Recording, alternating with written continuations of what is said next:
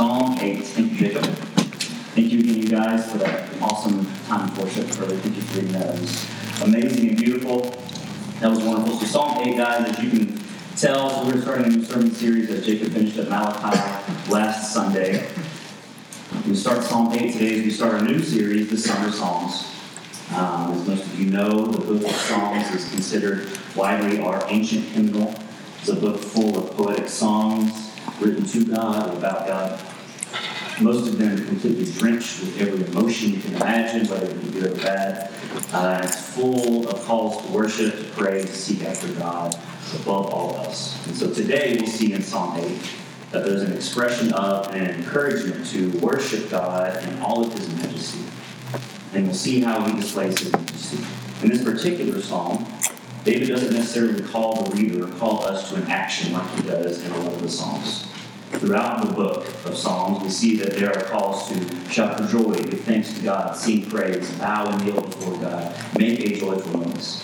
That theme continues throughout the entire book. But in this psalm, Psalm 8, we see an example of a man merely in awe of his God, recognizing his, how majestic his Lord is, astonished by the love of his Creator for him, and overwhelmed at how such a majestic God, through his grace, connection with what David sees himself to be as such a puny, insignificant man. He's so overwhelmed that he almost can't even wrap his mind around it, it seems. So I think that's what Psalm 8 does for us, is that it causes more of an inward action that will lead us to the outward ones. That as we try to inhale and absorb and make our best effort to comprehend just how majestic our God is. So in today's text, we'll see three reasons why God's name is so majestic. One is because of his glory. Second is because of his love. And third is because of his grace. Hmm. Three reasons why God's name is so majestic. One is because of his glory. Second, because of his love. And third, because of his grace. If you have your Bibles, let's read Psalm 8 together. o Lord, our Lord, how majestic is your name in all the earth. You have set your glory above the heavens. Out of the mouth of babies and infants, you have established strength because of your foes, to steal the enemy and give them When I look at your heavens, the work of your fingers, the moon and the stars which you have set in place, what is man that you are mindful of him, and the Son of Man that you care for him? Yet you have made him a little lower than the heavenly beings, and crowned him with glory and honor, and have given him dominion over the works of your hands. You have put all things under his feet, all sheep and oxen, and also the beasts of the field, the birds of the heavens and the fish of the sea, whatever passes along the paths of the seas. O Lord, our Lord, how majestic is your name on the earth. Let's pray. Holy Father, come before you. And I ask that you would take these words, that you would take your words, and that you would thrust them deep into our hearts. Lord, that your truth would be made known to us Lord, that as we try to comprehend your majesty, which is beyond our comprehension, as we make our best effort here, Father, would you reveal that to us? Would you overwhelm us with your majesty? That we may be like David and shout, O Lord, O Lord, how majestic is your name. Lord, for me, let only truth be spoken Nothing else here, Father. Let only truth be heard and nothing else here. And ultimately, that everything is said and done would glorify you. And that would lead to ultimate praise of you, Father. Thank you for being in this place. Thank you for meeting with us here. Thank you for being alive. It's in Jesus' name we pray. Amen. O Lord, our Lord see that twice. First off of that, oh Lord, our Lord. Why, why twice? Why does David repeat himself? I, I'm pretty sure it's not because he thinks God is hard of hearing. He's not like, oh Lord, oh, our, our Lord, hey, over here. Uh, I think we can all agree that's not what that's about. The first Lord that we see there when he says, oh Lord, is the Yahweh, is Hebrew for Yahweh, which is God's personal covenant name. It stems from the Hebrew verb to be, which is how God presented himself to Moses at the burning bush in Exodus when he said, I am who I am. So that Lord, Yahweh, points to God's eternal self existence. The second Lord that we see when he says our Lord is the Hebrew for Adonai, which means Lord, sovereign, or master, one who is reigning over. So when he says, O Lord, our Lord, that shows that though God is eternal and separate from his creation, he has graciously condescended to enter into a covenant relationship with his people as their Savior. O Lord, our Lord, how majestic is your name. The definition of majesty is impressive stateliness, dignity, or beauty. Some synonyms of magnificence of majesty are magnificence, dignity, grandeur, splendor, royalty. How magnificent is your name, O Lord. How beautiful and dignified you are, full of grandeur and splendor. How majestic is your name. What does he mean by your name? God's name is not simply referring to just the verbiage, Lord or Yahweh or God. He's not saying that because God's name is so beautiful, he doesn't need a last name like Moby or Elvis or Rock. He's saying by your name, he's referring to God's revealed character, to the perfection of his attributes, who he is and how he reveals himself to us. Which brings us to our first point. How God reveals his majesty is through his glory. So let's read verse 1 again O Lord, our Lord, how majestic is your name in all the earth. You have set your glory above the heavens. You have set your glory to the highest degree, to the greatest extent. Your glory is not just as wonderful as the heavens. You have set your glory above the heavens. His glory exceeds that of the heavens. Psalm 19.1 says, The heavens declare the glory of God. The heavens are not there for their own glory, they're there to declare God's glory. The purpose of creation is to magnify and declare the beauty and glory of God. And though his glory may be greater than heavens, we don't have to go so far as to look past our own bodies to see God's glory revealed. The human brain has 10 billion nerve cells interacting in coordination to allow us to function as one. Your eyes have about 100 million receptor cells in each retina, which also contains four other layers of nerve cells. The system makes billions of calculations per second, traveling through your optic nerve to the brain, which has more than a dozen separate vision centers to process it. Your skin has 2 million tiny sweat glands, about 3,000 per square inch, to regulate your temperature. Your heart beats an average of 75 times per minute, 40 million times per year, or 2.5 billion times in 70 years, and it pumps about 3,000 per day. Your body is supported by more than 200 finely designed bones connected to more than 500 muscles and many tendons and ligaments. Some muscles respond to your conscious will, whereas some just respond automatically. Your digestive system, yep, we're going there, it contains about 35 million glands that secrete juices to digest your food and sustain your life. This isn't even mentioning your lungs and your other senses like hearing, taste, smell, touch, endocrine gland, your immune system, and all of that works together. We are walking, living, breathing displays of God's glory.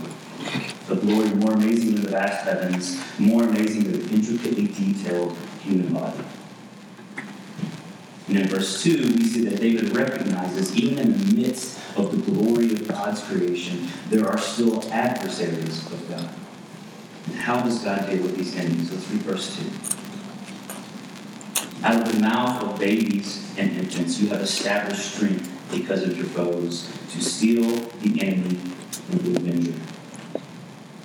The contrast that David's making here between babies and enemies of God to present the image of God's glory was actually really well described by John Calvin when he said, How does God put to flight his enemies? who, by their impious slanders and detractions, do not cease to strike at and violently to rush forward to oppose all the proofs of a divine providence which daily manifest themselves.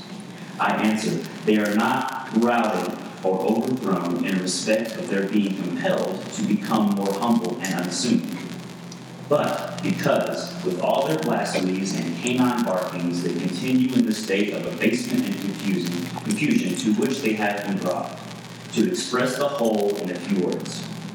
So early as the generation or birth of man, The splendor of divine providence is so apparent that even infants who hang upon their mother's bosom can bring down to the ground the fury of the enemies of God. Although his enemies may do their utmost and may even burst with a hundred with rage a hundred times, it is in vain for them to endeavor to overthrow the strength which manifests itself in the weakness of infancy. God uses weakness to overcome strength in his enemies. 2 Corinthians 9 says, But he said to me, My grace is sufficient for you, for my power is made perfect in weakness. His glory is most visible in our weakness and dependence on his, not on our own strength.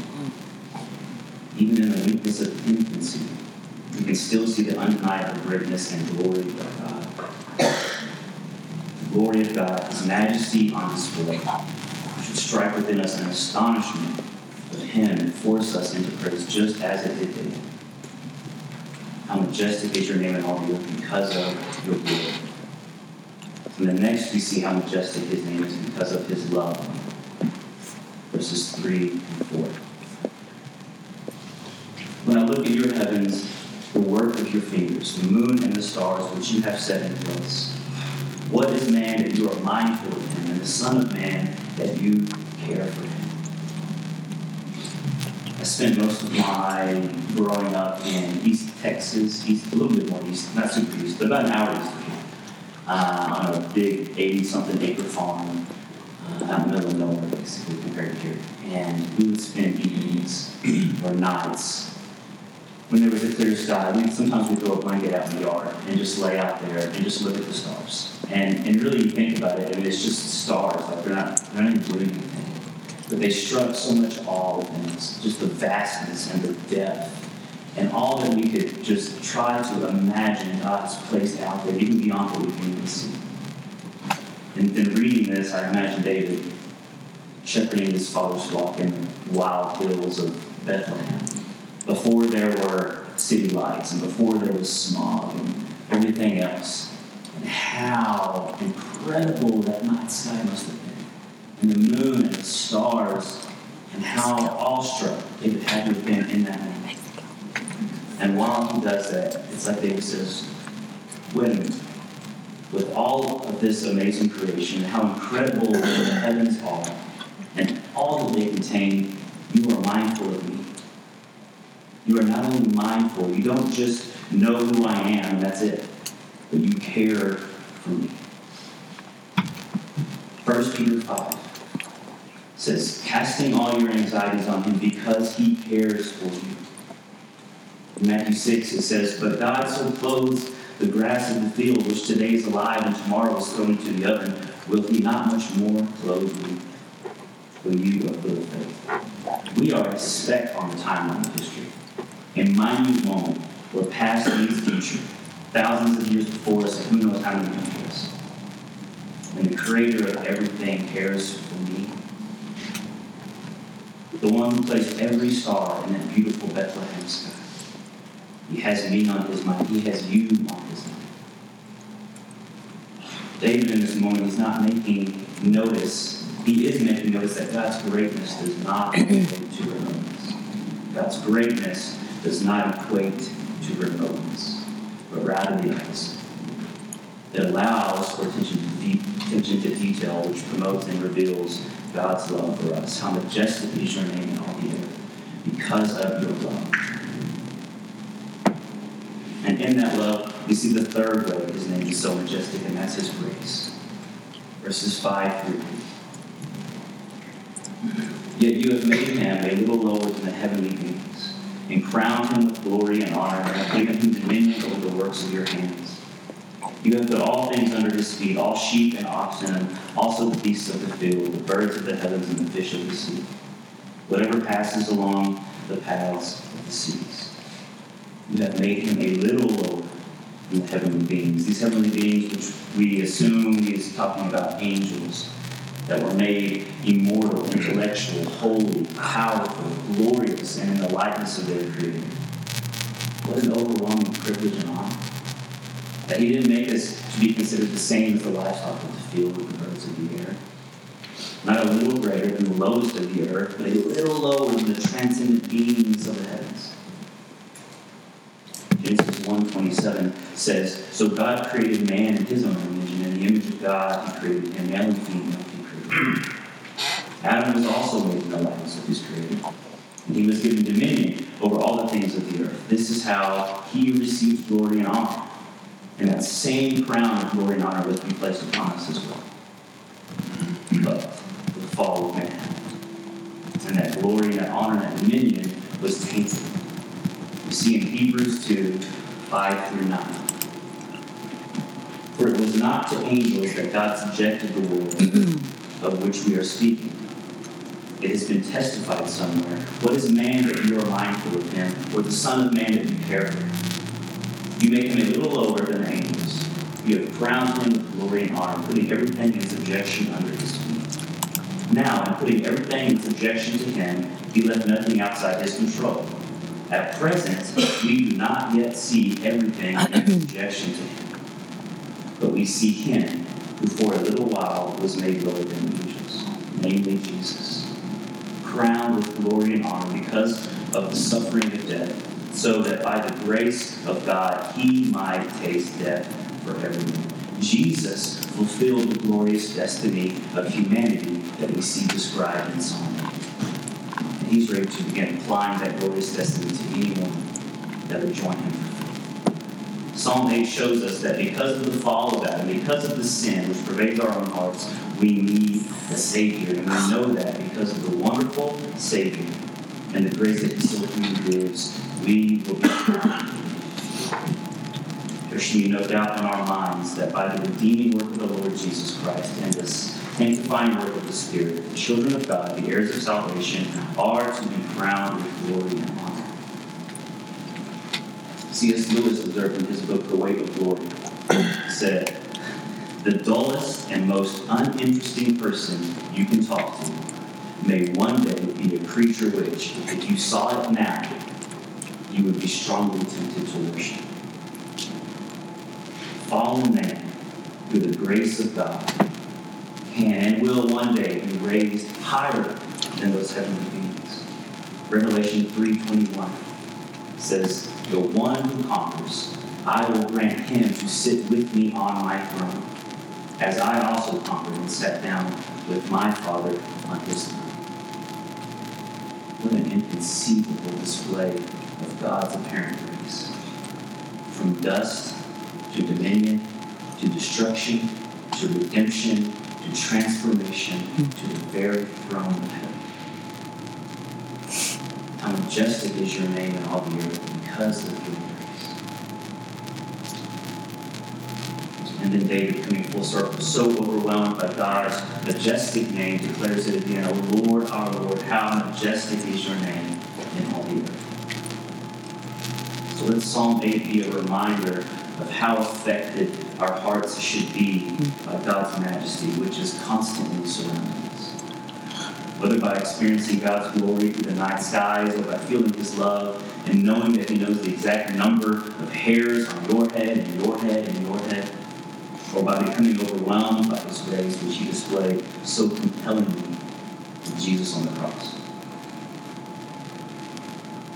As we prepare our hearts to take communion together this morning, let us celebrate the glory and love and grace of our Lord.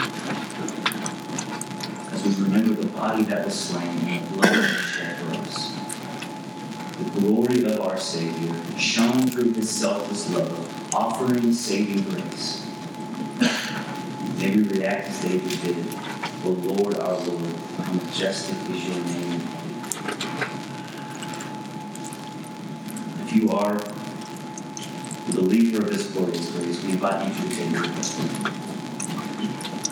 If you are an unbeliever or if you are in unrepentant sin, I would ask that you remain in your seat, for God's word says that if you were to partake, you would be eating and drinking in an unwilling manner. If there is sin in your life that you are unrepentant of, I would plead with you now to turn from your sins. I pray that the majesty of the cross and the glory of grace would be enough to draw you back to your If you are an unbeliever, my hope is that you are being overwhelmed by God's majesty right now. That how He reveals that to you will tug on your heart and lead you to explain faith. That you would one day be to sit with Jesus the together, let this be our prayer this time. Heavenly Father, forgive me for the times I have taken for granted how majestic your name is in Would you help me to always see your glory, love, and grace, and to react as David did, in awe and wonder, shouting, O Lord, our Lord, how majestic is your name. Take your time, praise your Heavenly Father spend some time with the Holy Spirit. And when you're ready, the elements in the back of the room on the tables. Grab those, bring them back to your chair, and then we'll take those together. Just before one of those amazing displays and love and grace was. On the night when he was betrayed, he took bread, and when he had given thanks, he broke and said, This is my body, which is for you. Do this in remembrance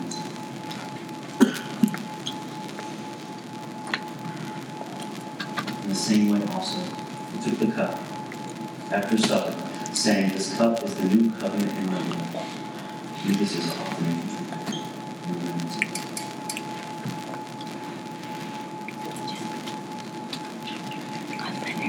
You,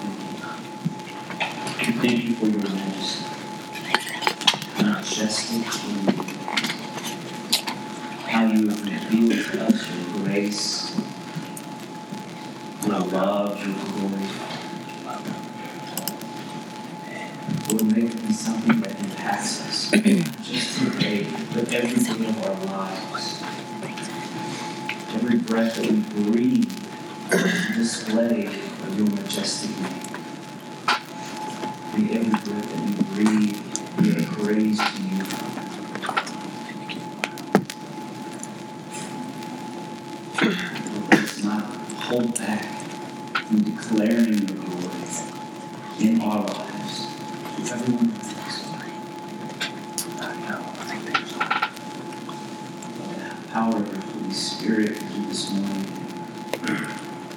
Work in each and every one of us here. So that everyone will walk out those doors looking more like Jesus. Thank you. Thank you for the cross. And thank you for your amazing, amazing grace. That there is nothing greater in this world that we could ever ask for or ever certainly deserve. Nothing greater than Jesus.